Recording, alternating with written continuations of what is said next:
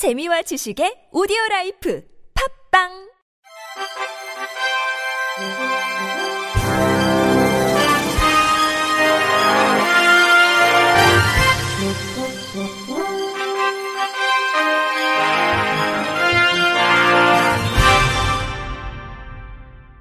청취자 여러분 안녕하십니까? 1월 16일 월요일 KBIC 뉴스입니다.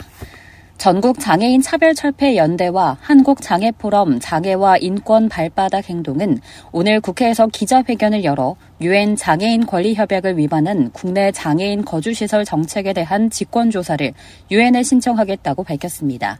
단체들은 유엔 장애인 권리위원회의 탈시설 가이드라인은 시설 수용을 장애인에 대한 차별적 관행이자 폭력으로 규정한다며 한국의 장애인 거주시설 정책은 장애인 권리협약에 정면으로 반한다고 지적했습니다.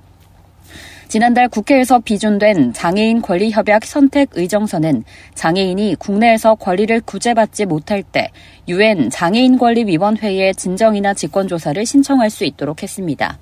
전장현에 따르면 2020년 장애인 거주시설 전수조사 결과 한 방에 거주하는 평균 인원은 4.7명, 7명, 입소 기간은 18.9년에 달하며 야간에는 직원 1명이 평균 13명에서 15명의 입소자를 지원합니다. 이들은 직권조사 신청을 통해 정부가 장애인의 탈시설 정책을 추진하도록 촉구하겠다고 말했습니다. 지난해 장애인 생활체육 참여율이 코로나19 이전인 2019년보다 1.78%포인트 정도 오른 것으로 조사됐습니다. 문화체육관광부와 대한장애인체육회는 오늘 2022년 장애인 생활체육조사 결과를 발표했습니다. 조사 결과 전체 응답자 중 지난해 주 2회 이상 집 밖에서 운동하는 장애인은 전체 26.6%로 코로나19 이전인 2019년보다 1.78%포인트 올랐습니다. 10년 전인 2012년보다는 약 2.5배 늘어났고 코로나19가 정점에 달한 2021년보다는 6.4%포인트가 올라 이전보다 생활체육 참여율이 높아진 것으로 드러났습니다. 하지만 나머지 장애인 인구의 약 4분의 3이 집 밖에서 운동을 하지 않는 것으로 나타났고 장애인 운동 인구의 대부분은 전문 체육시설을 이용하지 않고 있어 이 부분에 대해서는 개선이 필요해 보입니다. 장애인 운동 인구의 45.7%는 주로 이용하는 운동 장소를 묻는 말에 근처 야외 등산로 혹은 공원을 꼽았고 체육시설 이용률은 16.7%에 그쳤습니다. 체육시설 이용률이 낮은 이유는 혼자 운동하기 어려워서 시간이 부족해서 체육시설과 거리가 멀어서 순으로 조사됐습니다. 운동에 필요한 사항에 관해선 비용 지원을 꼽은 응답자가 가장 많았고 장애인 생활체육 프로그램, 체육시설의 장애인 편의시설, 장애인용 운동용품 및 장비 지원 등이 뒤를 이었습니다. 문체부는 이번 조사 결과를 바탕으로 장애인 생활 밀착형 체육시설인 반다비 체육센터를 확충하고 장애인 스포츠 강좌 이용권 수혜자와 지원기간, 지원금을 확대하는 등 다양한 정책을 추진하겠다고 밝혔습니다.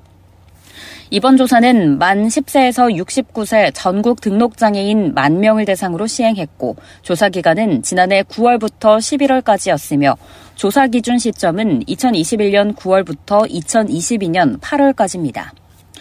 미랄 복지재단은 미술이나 체육에 재능이 있는 장애인을 발굴해 지원하는 프로젝트를 시작한다고 밝혔습니다. 미술교육 프로젝트 봄의 지원 대상자로 선발되면 오는 3월부터 12월까지 주 1회 2시간씩 전문 강사의 미술교육을 받을 수 있으며 정기 전시회를 열어 예술 상품을 개발할 기회도 얻습니다.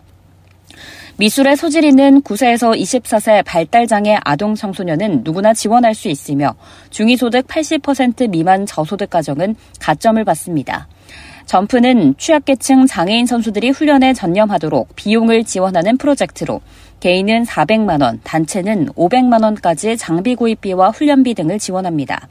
지원 자격은 대한장애인체육회에 등록된 중위소득 80% 이하의 14세에서 24세 선수로 단체의 경우 소속 선수의 절반 이상이 저소득층이어야 하며 전국체전에 참가할 예정인 선수나 팀은 우대해 선발합니다. 참여를 희망하는 사람은 미랄복지재단 공식 홈페이지에서 신청서를 내려받아 작성한 뒤 전자메일로 보내면 됩니다.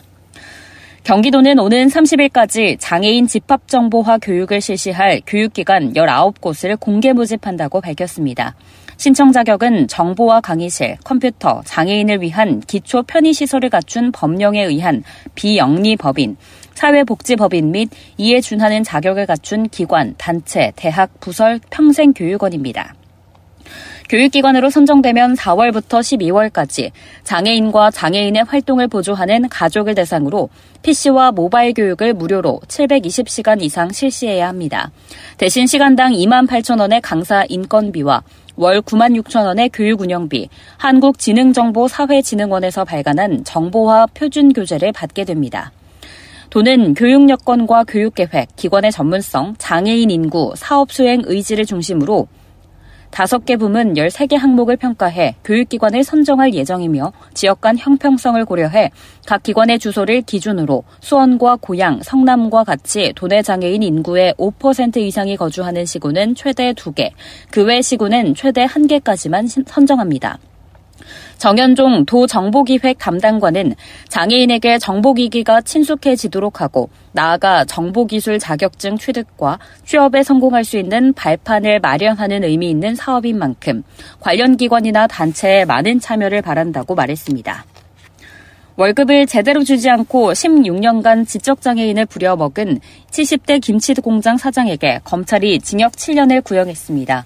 청주지검 영동지청은 13일 영동지원 형사 1단독 원훈재 판사 심리로 열린 71살 A씨의 준사기 등의 사건 결심 공판에서 이같이 구형하고 7년간 장애인 관련 기관 취업 제한을 요청했습니다. 검찰은 피해자를 학대한 죄질이 불량하고 아직 피해 복구가 이뤄지지 않은 데다 설령 피해 복구를 하더라도 고통이 회복된다고 볼 수 없다며 구형 이유를 밝혔습니다. A씨는 2005년 3월부터 2021년 9월까지 16년간 중증 지적장애가 있는 65살 B씨를 자신의 김치 공장에서 일하게 하며 임금 2억 1천만 원을 미지급한 혐의를 받습니다.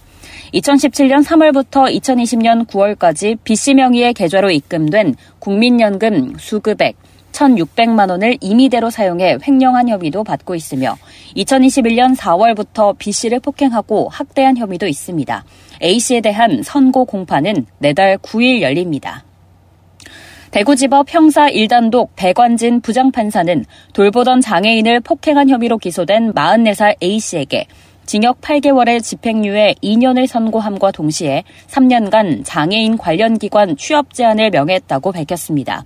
경북 모 장애인 거주시설 생활지도원인 A씨는 지난해 1월 23일 입소장애인인 26살 B씨가 선풍기를 파손했다는 이유로 B씨 양말을 잡고 거꾸로 들어 올린 뒤 위아래로 여러 차례 흔들어 등과 머리 부위를, 부위를 바닥에 부딪히게 한 혐의로 재판에 넘겨졌습니다.